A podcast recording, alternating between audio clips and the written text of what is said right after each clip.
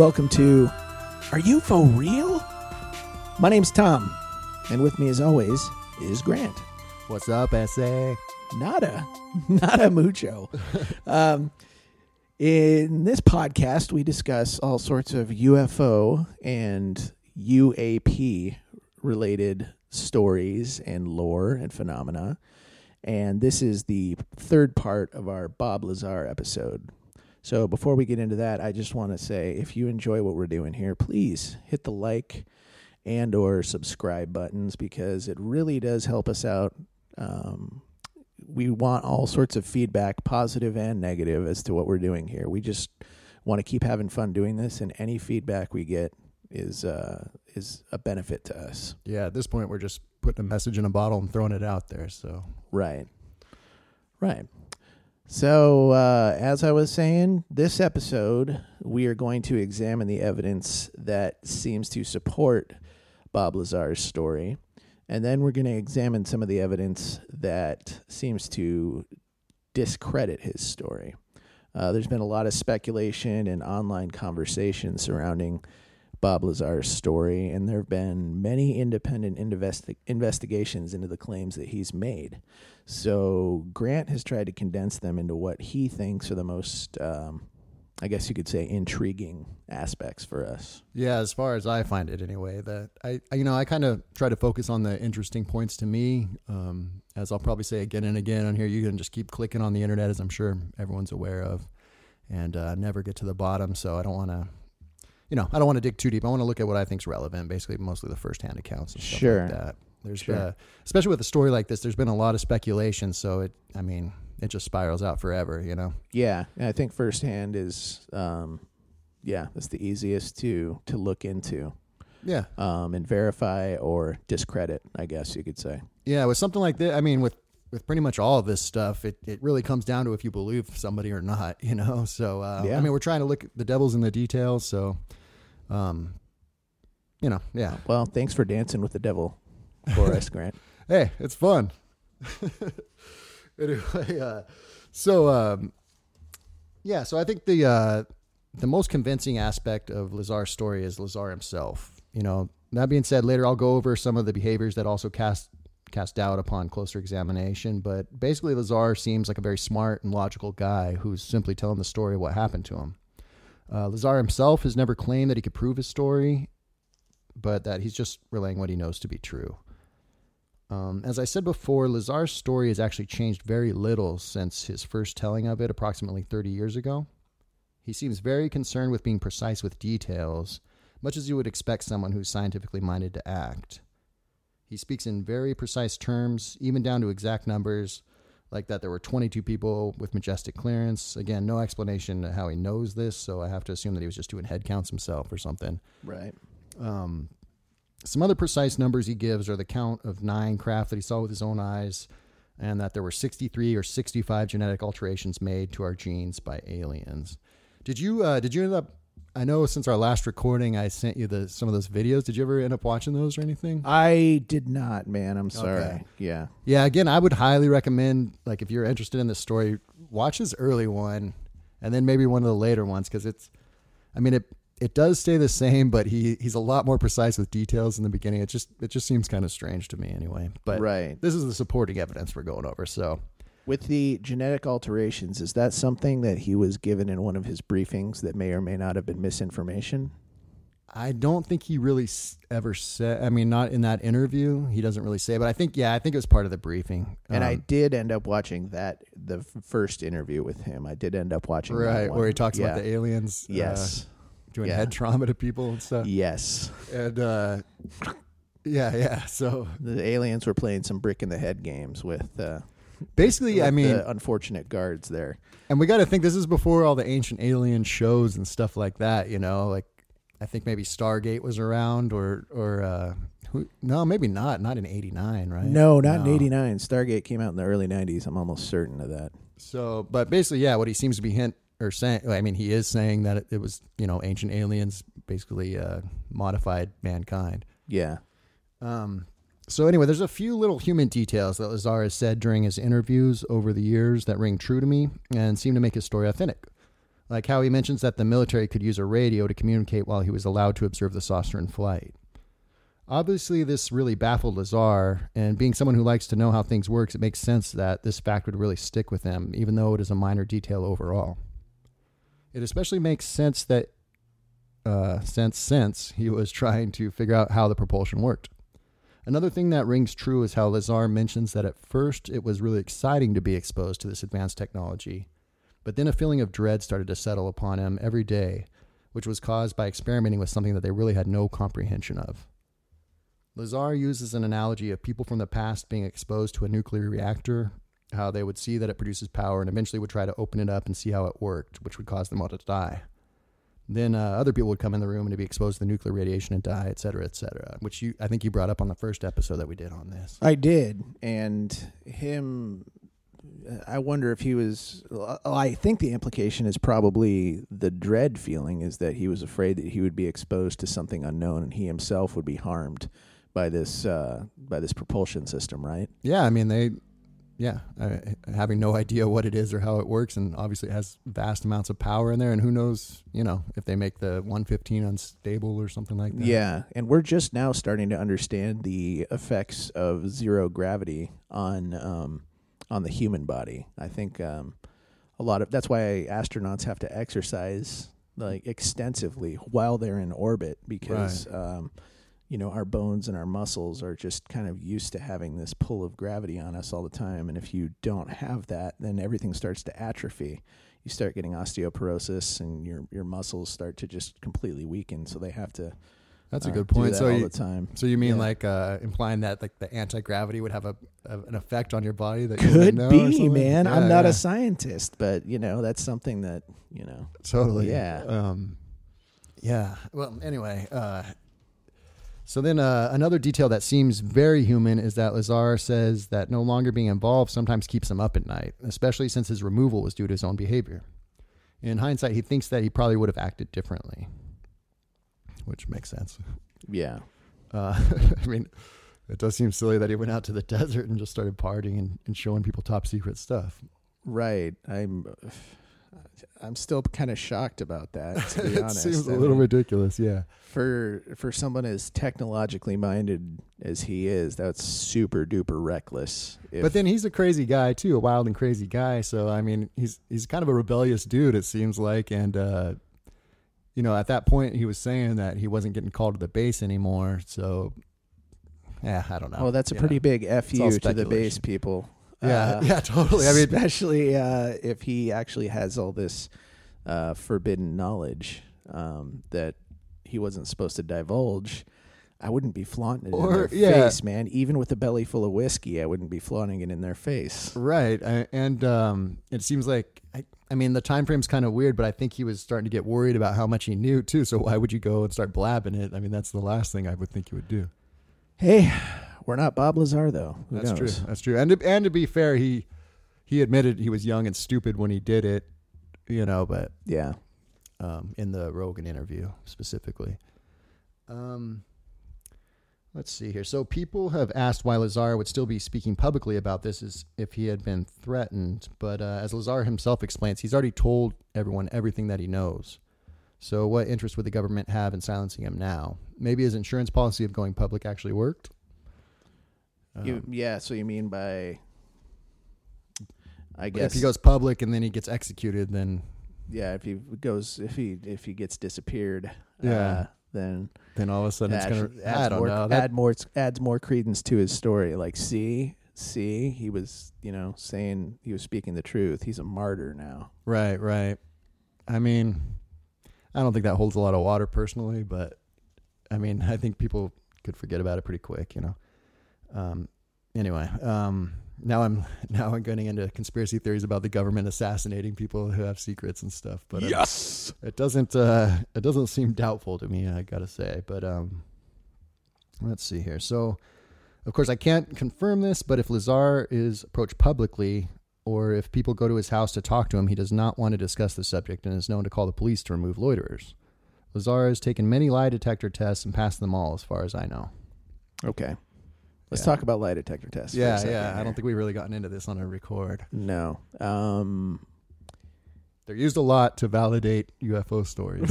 right, right. claims. Well, here's the thing: they're not admissible in a court of law, at least in California. Right. Um, it's uh, they're um, they're unreliable at best. And we get pretty liberal here in California, so Yeah, yeah, but that's more of a pun than anything. Yeah. Uh, so I don't, I don't give, I don't take too much stock in lie detectors, whether people pass them or whether they don't pass them. Um, if you've convinced yourself of something to the point where your body is not um, nervous about what you're saying, then you're going to pass a lie detector test. right. Um, if you there there was this company here in in California that was going to be called No Lie MRI, where they were going to do an MRI on people as they were taking a lie detector test, and they would supposedly be able to tell if you um, if you were lying while doing an MRI because your body would emit some kind of uh, God I don't I don't have the scientific knowledge. what is an MRI? It's a it's one of those things where they give you a scan, a brain scan. So they're looking okay, yeah, at your yeah. at your brain actively.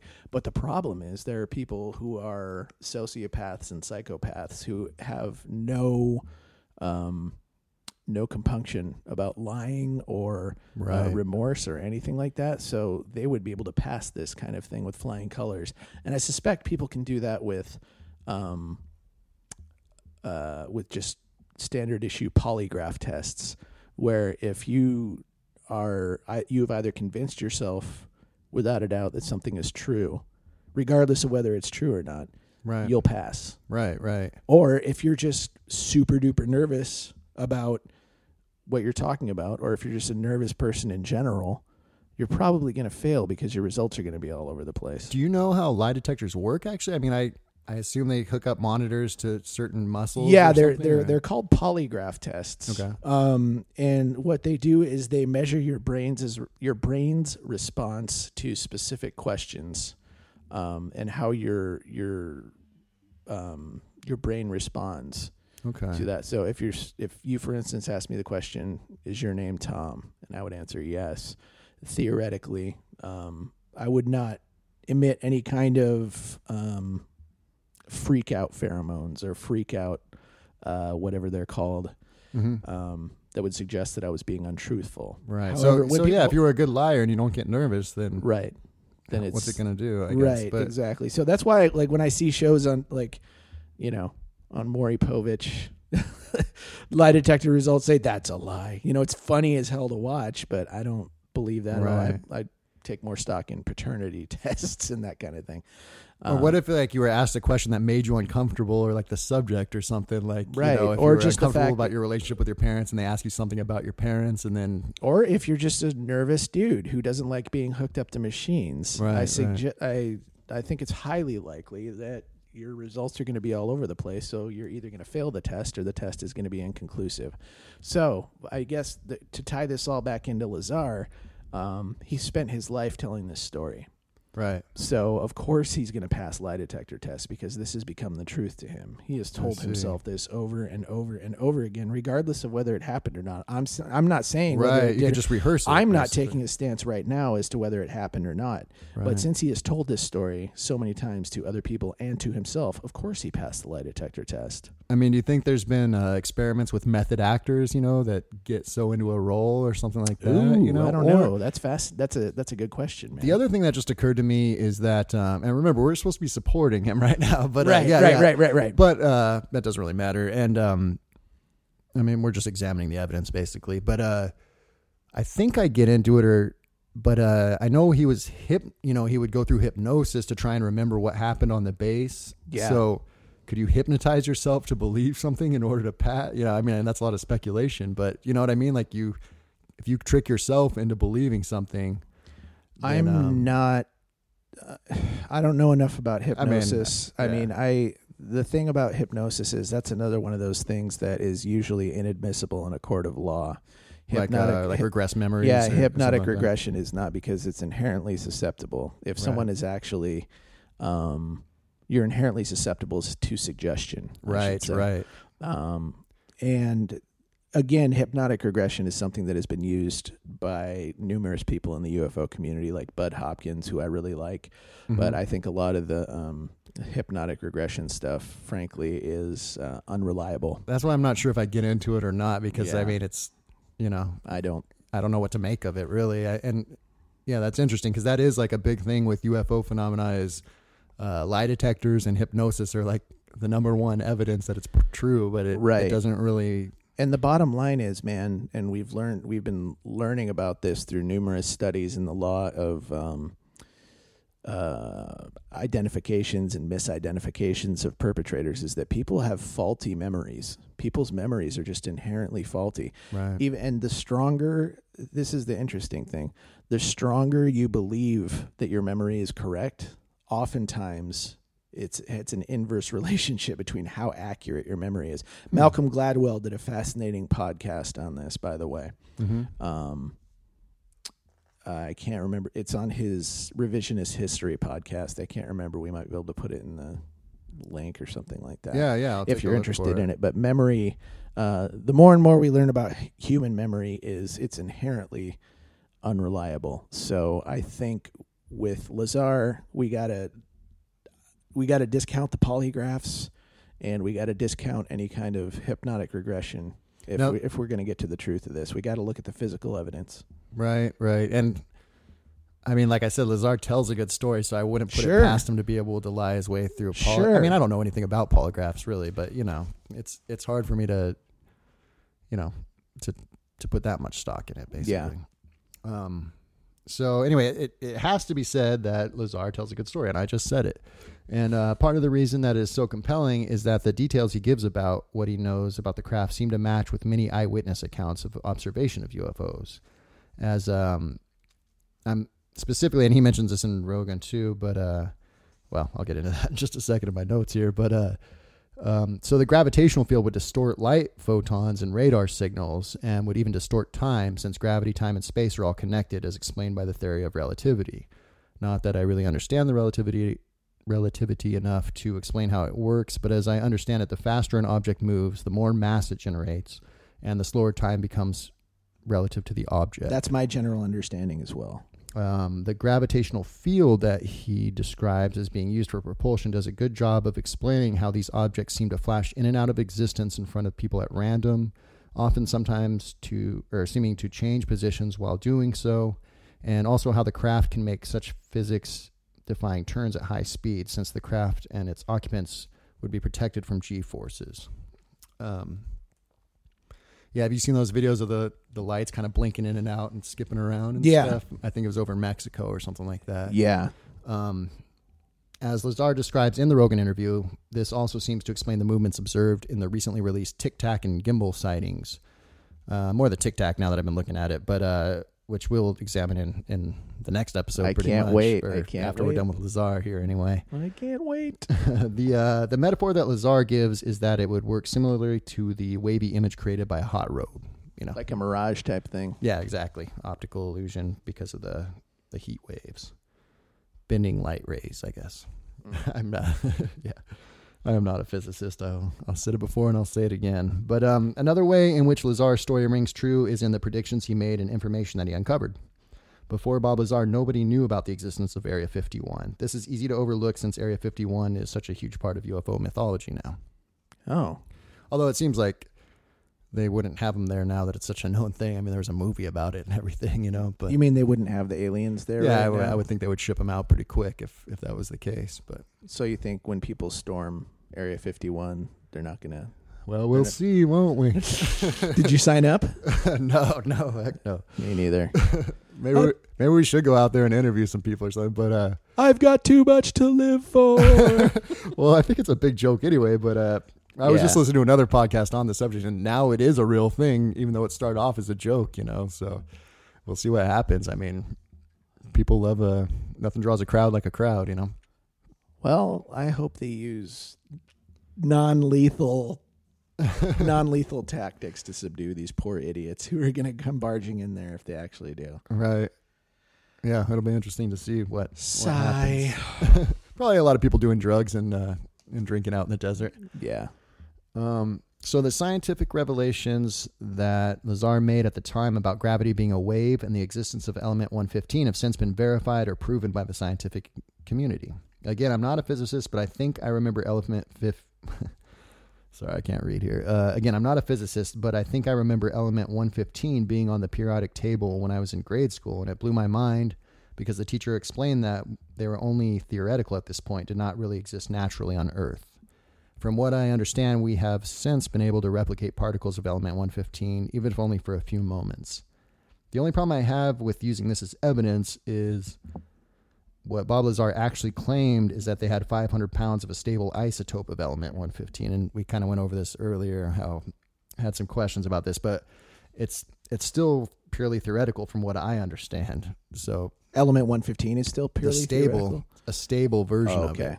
You know, I Right. mean, they've never made that Okay. or proved that its existence. Um, even so, the element 115 thing is touted as one of the most convincing pieces of evidence towards his story being legit, even though I could have made up a similar story after learning about the periodic table of elements in fifth grade. Right. So here's here's something I have to say about that. Mm-hmm. Is there theoretically an element 116?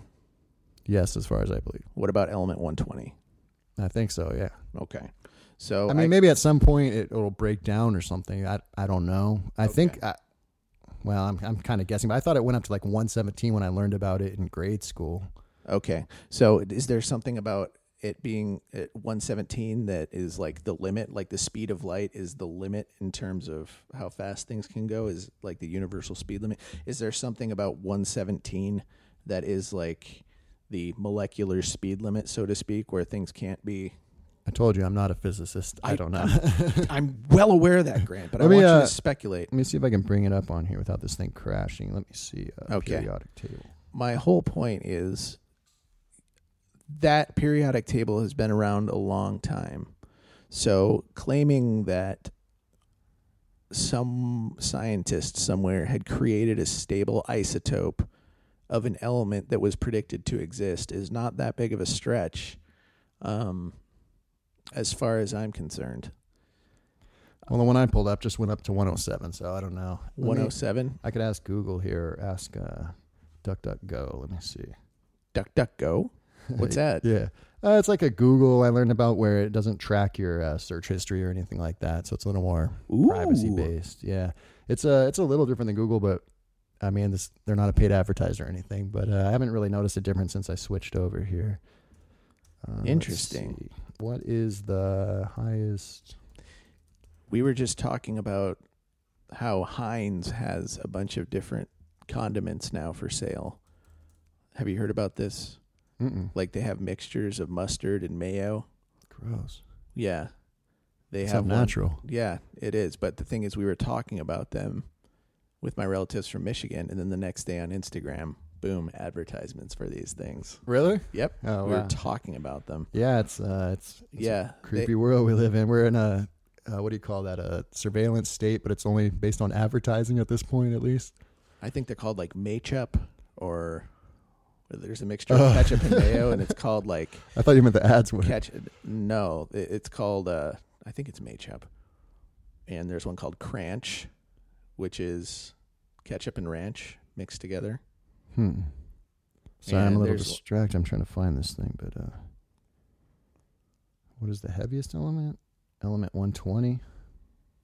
element buck 20 Just uh, looking at the description, the heaviest element in terms of heaviest per given number of atoms is the element with the highest atomic weight. This is the element with the largest number of protons, which is presently element 118. for our japanese listeners out there element 120 is also known as element hyakuniju Is that 120? yeah nice. i know how to say 120 in japanese it's hyakuniju Por qué? i don't know well actually i had a japanese exchange student Oh, and how to say 99 is kyuju nice. Do you know how to say red balloons or problems? nah bruh Lame. Anyway, I'm stalling here. Obviously. Anywho. yeah. so Um, but yeah, oganestinum or onunoctium. That's probably not pronounced right. When a heavier element is discovered, example given element 120, then it will become the new heaviest element. That makes sense. Okay. So my whole Yeah. point was that element 115 was just a natural progression, Right. you know, and it probably has been for some time, probably before you were in fifth grade, And if, probably before yeah, yeah. Lazar was in fifth grade. I think so I don't think it's that big of a, a leap to say like, hey, maybe. yeah, there's this stable version of this element that no one's seen in reality yet, and it's the alien fuel. I think uh, I was mentioning this before, but he goes, he explains in one of the interviews or something how, like, there's a few of them that are radioactive, but if you get a certain ion, it'll be balanced or something, or maybe that's every element. Hmm. Um, so that's what he was saying. But uh, I mean, I'm sure it's all, you know, can be backed up by theoretical physics at the time. yeah. And uh, I think he says himself that that's not that's not that crazy of a thing. I mean, anyone could make it up. Is you know, Well, about that element 115, he seems to have claimed that he's smuggled some of it out. And it, are you do you get more into that in here as we go on? um, you know what? I never really got into that just because I, well, I don't even remember anymore. Um, Because that's a big part, man. I Yeah. remember of the documentary was there was this implication that he got that he somehow smuggled some well, of this we'll, we'll 500 go over that in a little bit because Okay. it was very confusing. And yeah, I think. I- Okay. I, don't want to jump ahead if you if we're already planning to. Yeah. I mean, yeah. Anyway, it's uh, but I I never found anything of him saying that or anything, you know. So I guess I guess he did claim to smuggle it out, but I I never found that firsthand or anything, so I didn't really get into it too much. Again, that was a big part of the um of the Netflix documentary. Right, At right. least. yeah. Well, we'll uh, we'll, talk about the uh we'll talk about that in a in a moment here.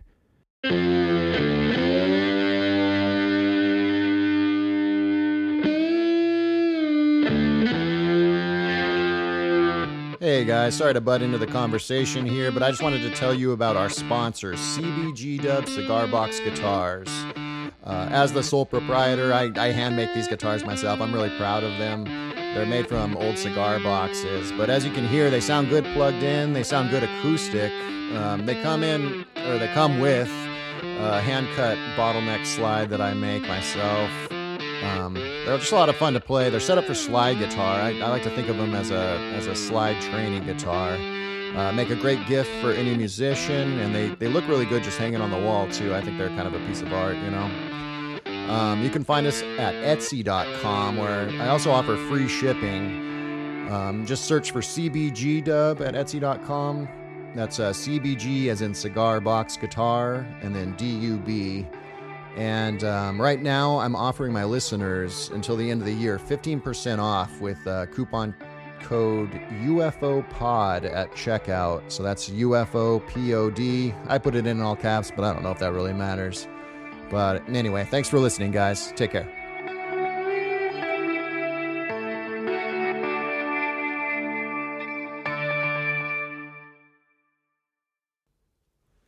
Okay, yeah, we're back from a little break here, but um, the other, th- yeah, I, now that I say that, I don't know if I get into it too much, but I, I think yeah, Lazar definitely did claim to smuggle some out because I think he was talking about um, showing it to George Knapp and doing some experiments with it and stuff, which is a crazy claim. And then, like you said about the movie, he uh, he seems to have backed off on that because he's so scared about it from the government and stuff. But um, it'd be nice if he had some to show people for sure.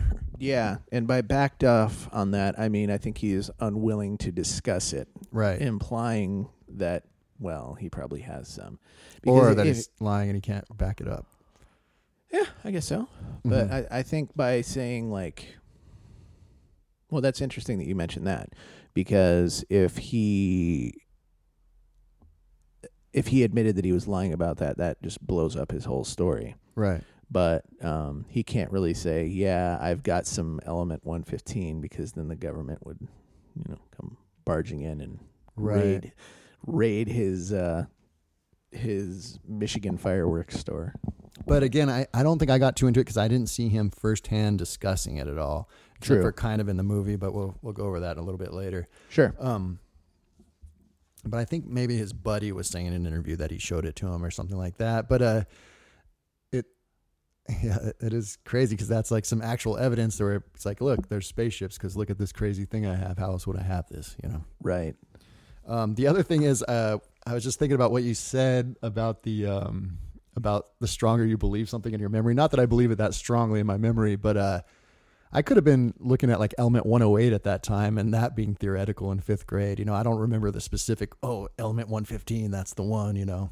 Yeah. And especially after looking at this periodic chart and seeing like, I mean, I don't know what number it was that I was looking at that they said was theoretical. So, but, and, and yeah, that is interesting because I don't know how, how do they reach a limit on that? I guess it just can't keep going forever. Maybe they have to prove that that many mo- or uh, particles could be electrons, I guess, would be able to circle a nucleus. I, I think there's only a, well, now I'm just speculating and it's probably driving people crazy that understand this stuff, but there's, there's only a certain number of, of uh, electrons in each shell, I believe, um, which is would be an orbit. I, I, Yeah, yeah, I took okay. I took conceptual physics in high school, man. this is That's, a, uh, UFO. I started out. alien. I started out in advanced physics, and then I was like, "I'm, I'm out of here. I Yeah. can't do that." I wish I'd studied it, man, or chemistry too. I wish I understood it, Yeah, yeah, exactly. but uh, it's just not my, not my cup of tea. Yeah, and it's complicated stuff. Yeah, Um, but yeah, obviously this is an alien podcast, not a science podcast. So right.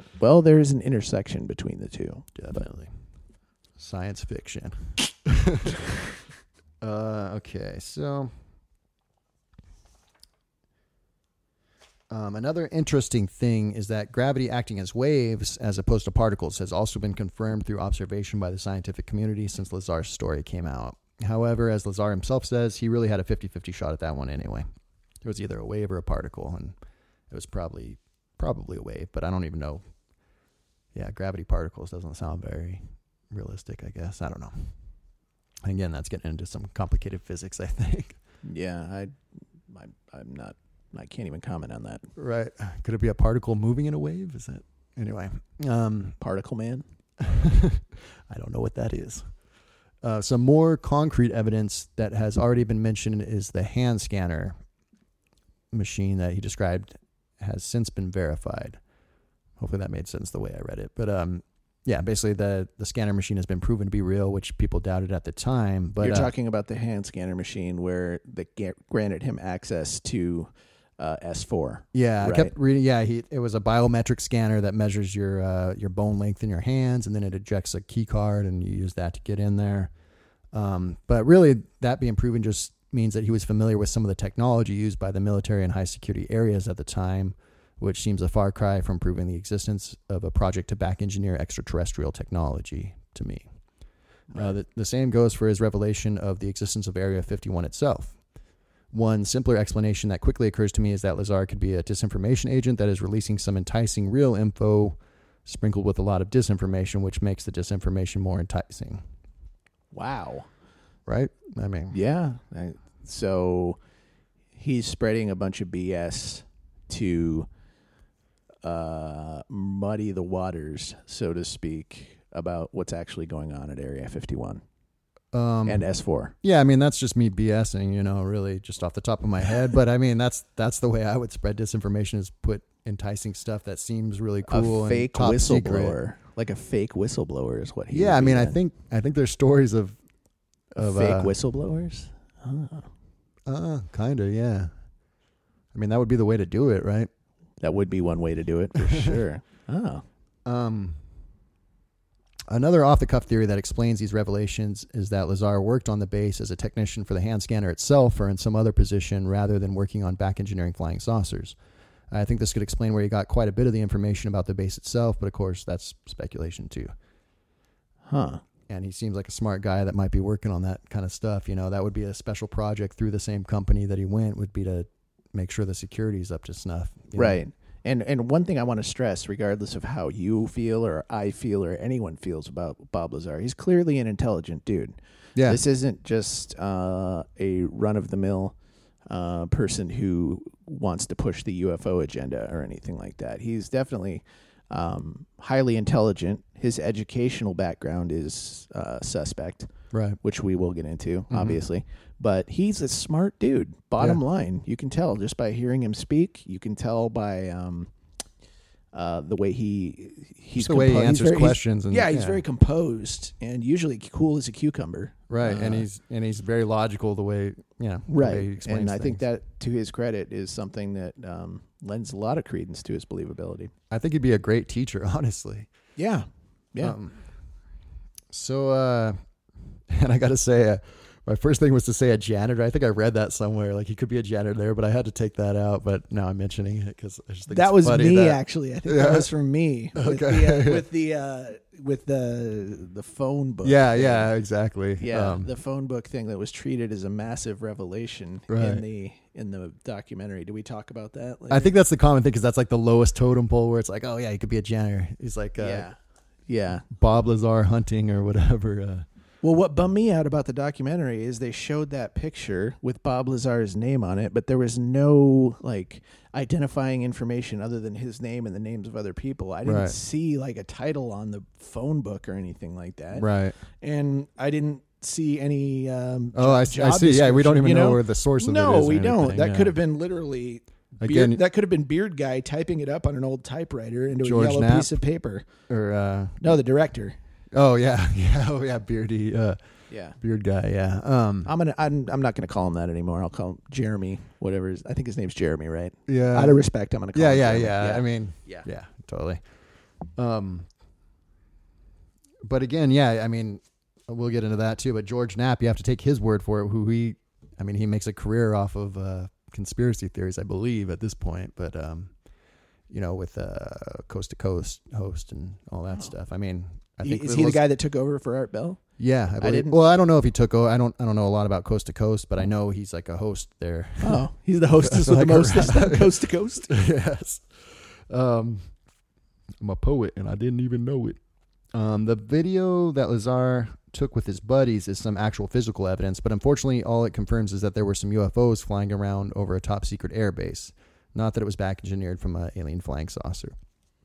Um, but it is kind of compelling, although the video I saw wasn't as compelling as as he described it, making 90 degree turns or anything like that. Yeah, I just saw sorts of uh, blinkies in the light, and but I do have that that cool uh, that cool video, and I'll I'll put the link on there. But where it it uh what do you call it? It refines it or uh, you know blows higher, it a higher Yeah. And it's uh it's pretty interesting. I mean, it looks like a spaceship or a flying saucer, so it's kind of cool. But then you know I don't know what the process was they went through or anything like that. Huh. Um, as far as other physical evidence to refute Lazar's story, the water starts getting a little murky, and the discussion devolves into your typical conspiracy theory back and forth of he said, she said. So I didn't go too deep into researching Lazar's claims about his past. Um, I did find a link to an image of what looks like a government pay stub, which I skimmed some comments about, but I didn't go too deep into that, as documents can pretty easily be faked, and you know I'm not gonna, I'm not gonna be able to verify it or not. Um, I did read a comment from someone who said that they researched it and the zip code from the pay address does not exist and that the Navy would be the one to handle paying for the Skunk Works operations on the base. It's uh, kind of a dead end for me because, again, I have no idea how the military handles paying people or compartmentalizes itself or anything, but I'll, I'll put the link up to that picture. Okay. Are we talking? Are we talking about his education yet, or are we just talking about his his time at what was it Los Alamos Um, and S four? yeah, no, that would have been when he was at Area 51, I believe. So Okay. Yeah. Um, some other compelling evidence is that Lazar did know the names of people involved with base hiring and people who worked on the base. He also knew that Area 51 used EG&G Special Projects Division for their hiring. Again, this only proves that Bob Lazar knew a little bit about Area 51's hiring procedures, but doesn't prove anything about alien technology. And then I, I keep saying Area 51, but it's actually S4. yeah, what- I was just uh, going to mention that. So There's I- no aliens at Area 51. right. It's S four. Right. I S mean, is the only place that that, That Bob there are Lazar aliens. that Bob Lazar claims to have been to. yeah, is exactly. S four, Exactly. which is off-site of Area fifty one. I just use Area 51 as the, the common vernacular. Yeah, it's the more it's the more recognizable one. But just to be clear, uh, Lazar worked at S four. Um, I won't go. Well, he claims to have worked at S4, Right. right. uh, but I won't go into this in too much detail either. But there has been doubt cast on Lazar's stories about his education and prior employment. He called it. Uh, Lazar claims to have earned a master's degree in physics from MIT and a master's degree in electronics from Caltech. But of course, there are no records of his attendance at either, and he is not a member of a professional body. And from what I have gathered online, nobody remembers him from either university. And Lazar is also unable to name any of the professors that he worked with. Um, again, I didn't see an interview where where he's put on the spot or anything, but that's what I, I heard from secondhand research. Uh, this seems strange, as I've read many comments online from MIT and Caltech graduates who claim that not only did Lazar not have time to get both of these credentials, it would be next to impossible not to have any references because you work so closely with your professors. Uh, my cousin recently graduated from Caltech. Would be interesting to get his perspective on this. I think. Um, yeah, I feel weird just calling him and be like, "Oh yeah," you know, the backstory, and then asking him if if someone would be able to get through there. But it, it would be interesting to to talk to him, get his perspective on there. You know, but Well, I graduate. Okay, let's. I want. I, I'm chomping at the bit here. Mm-hmm. Um, in the documentary, Lazar kind of Lazar and the director kind of poo poo this whole aspect of it. Uh, yeah, I'll, saying it's not that. saying it's not that big of a deal. That um, that Let's save that for the uh, arguments against, because Okay. right now, Sure. like I said, I'm focusing on the stuff that supports his theory, but it- Sure. it is it does go hand in hand. I mean, Got the it. biggest thing that doesn't support his theory is how he answers other questions and stuff. You Right. know, so I don't want to disrupt the format. yeah, yeah. I'm sorry. I just don't want to be repeating everything. You know, and I got all you. that I good think you're stuff. in. Yeah, you're in the right. Um, so and then also I got to say it, it seems like Lazar should at least have some documents like a thesis or degree that he'd be able to show for all the effort. You know, or would have something? You know, to Yeah. But but again, I mean, it's not like I dwell on my schoolwork. I mean, I didn't didn't graduate from Caltech or or uh, MIT, you know. But uh, I don't know if I could name any professors or anything like that. And they sure sure couldn't. I me, can. but yeah, yeah. well, I did not than I am. graduate, Yeah, and, and I did not. This was 14 years ago when I graduated. I started going there in 2000, and I graduated in 20 in uh, 2005. I'm talking about San Diego State. Right. I can name at least a handful of my teachers. Right. And I partied a lot in college, and I can still tell you at least a handful of my teachers. If I went to a prestigious place, a more prestigious place like Caltech, or uh, what was the other M- MIT? Is that what he said? Or no, not. Oh yeah, MIT and, He did go- oh, Caltech. God. yeah, yeah. Come on, know? man. yeah, yeah. Come on. Right. You you know the people you're working with. You know at least a couple of your classmates. Well, let me and see. you how- know and you know your prof- your professors. I mean, I mean, there's, I mean, there's different strokes for different folks. You know, like, well, as I wrote here in my note, in my script here. But uh, to be fair, I like to think of myself as a fairly bright and analytical or logical guy.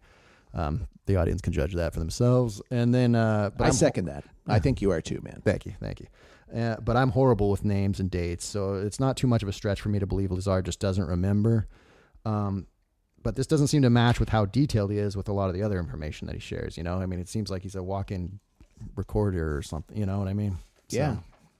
Um, of course, he might have been more interested in all the details going on at a top secret military base with alien ships than he would be at going to school or whatever. But I, I don't know. It does. It seems a little far fetched that he couldn't provide some proof or something. I agree. Um, another uh, thing that was put forth, and this was covered in the documentary too, but Lazar also had some legal problems in 1990 where he stood by his claims about his education in court. Um, also, to be fair, Lazar is obviously a skilled electrician and physicist, regardless of his credentials, as as you covered. Right. Um, yeah, he's a. I mean, he's obviously a bright guy.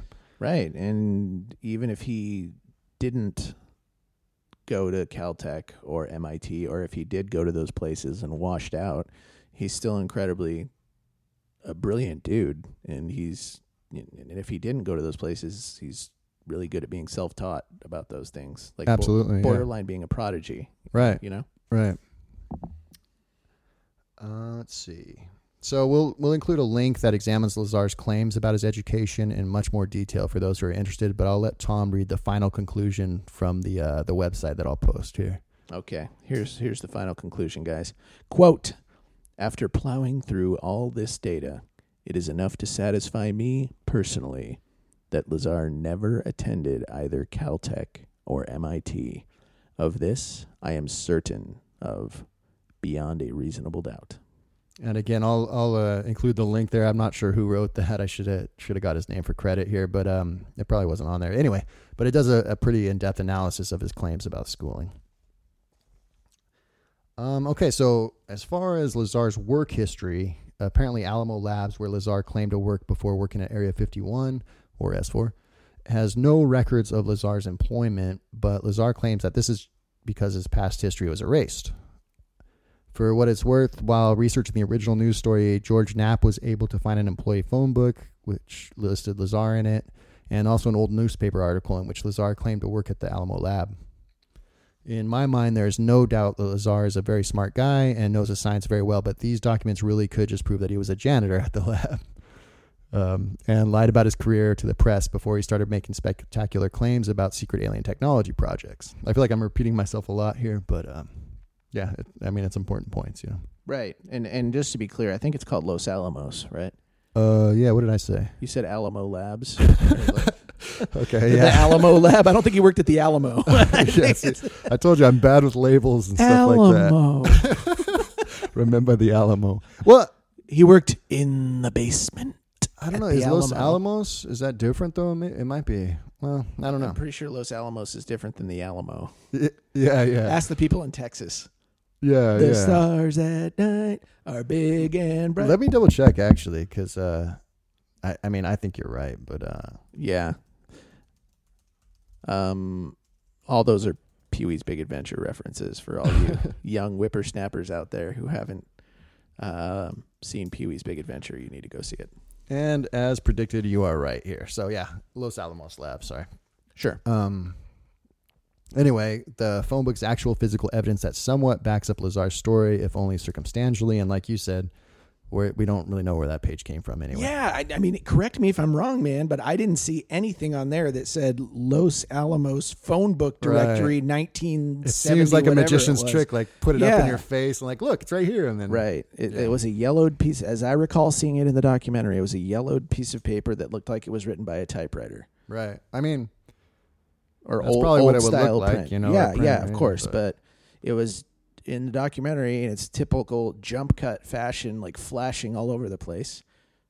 Um, I wasn't able to verify that that was, uh, in fact, a phone book from the Los Alamos right.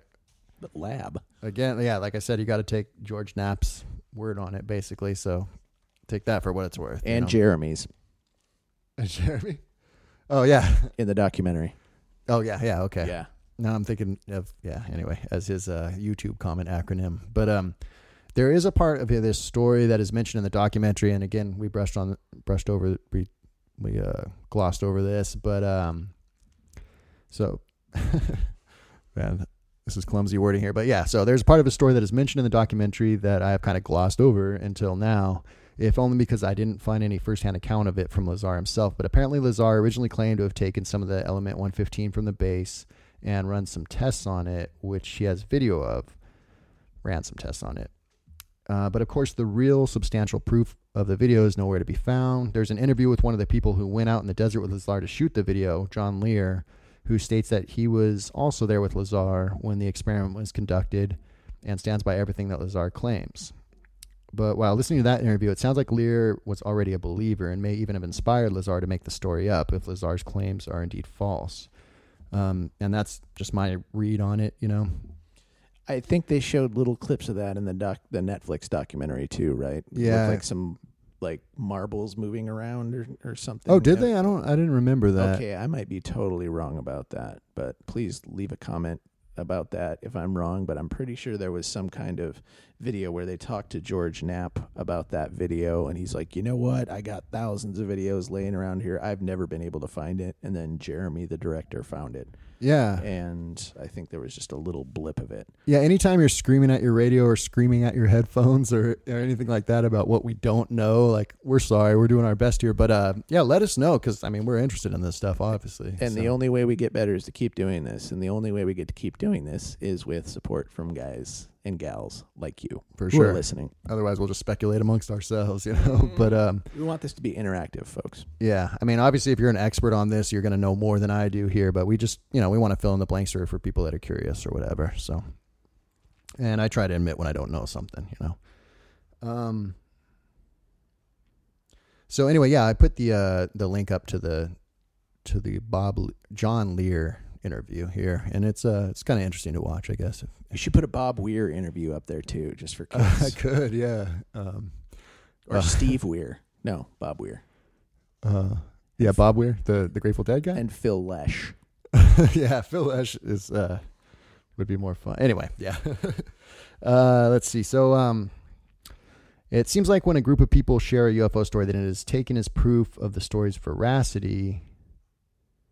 Okay, yeah. Sorry, I didn't read that right. But yeah, when a group of people share a UFO story, again, I'm thinking of the uh, Travis Walton story and how it's like, oh, five guys are sticking to their story, so it must be true. It, uh, which is a conspiracy theory and about a conspiracy theory, really, Yeah. if that makes sense. But um, No, I know what you're saying. so uh, it's taken as proof of the story's veracity, but it isn't hard to imagine a group of people conspiring to deceive people. Sure. Another aspect that Lear mentions in this interview that I haven't really touched on is that Lazar started feeling like his memory was being erased or manipulated. Ooh, I didn't get that. Again, Lazar doesn't really mention this in the documentary or the Rogan interview, but it seems like this would be a big part of his story if this were true, and apparently that is why Lazar started going under hypnosis to try to remember the details that he had forgotten. This seems so fantastical that without Lazar himself explaining what he experienced, it's hard to know what to make of these claims. And hopefully he goes over this more in his book, you know. Yeah, when does that come out again? Uh, now I'm having trouble remembering. I think it was in September. Okay. But uh, again, I, I I wish I had the link up there in one of the episodes. I wish I had experience with hypnosis. I could regress you real quick, and then you could remember the date. that would be great. so when was that book? Um. Anyway, let's yeah let's let's see. We're going at uh where are we at here? Yeah, we're about fifty minutes here, give or take. So uh, I think we should next week. We'll Go ahead and wrap it up and then- yeah, we'll come and finish it. We'll uh we'll go over the the things that we think are gaping holes in the story, or I think are not gaping holes, but anyway, we'll go over the contradictory evidence, and then kind of we can just kind of speculate and theorize a little bit on on everything we know now. right. That sounds like a plan, man. But um, yeah, like I said, or like Tom said, uh, put give us some comments. Let us know what you think, and uh, if there's any stories that you want us to go over that you're that you're wondering about or or whatever, then let me know because I'm I'm looking for topics. You know. Yeah, and above all, like I said, we want this to be interactive as possible and participatory, and uh, we really do appreciate uh, all all thoughts and comments, even positive or negative. We're you know we're grown ups, we can handle it. Yeah. Don't be too mean. I mean, Yeah, we're we do have semi soft skin, uh, I'm the first to admit we're not professional broadcasters. So but we do take this fairly seriously, and we want to uh, bring you the best product that we possibly can. absolutely. All right, love you guys and gals. See Yeah. you soon. Thanks, guys. Bye bye.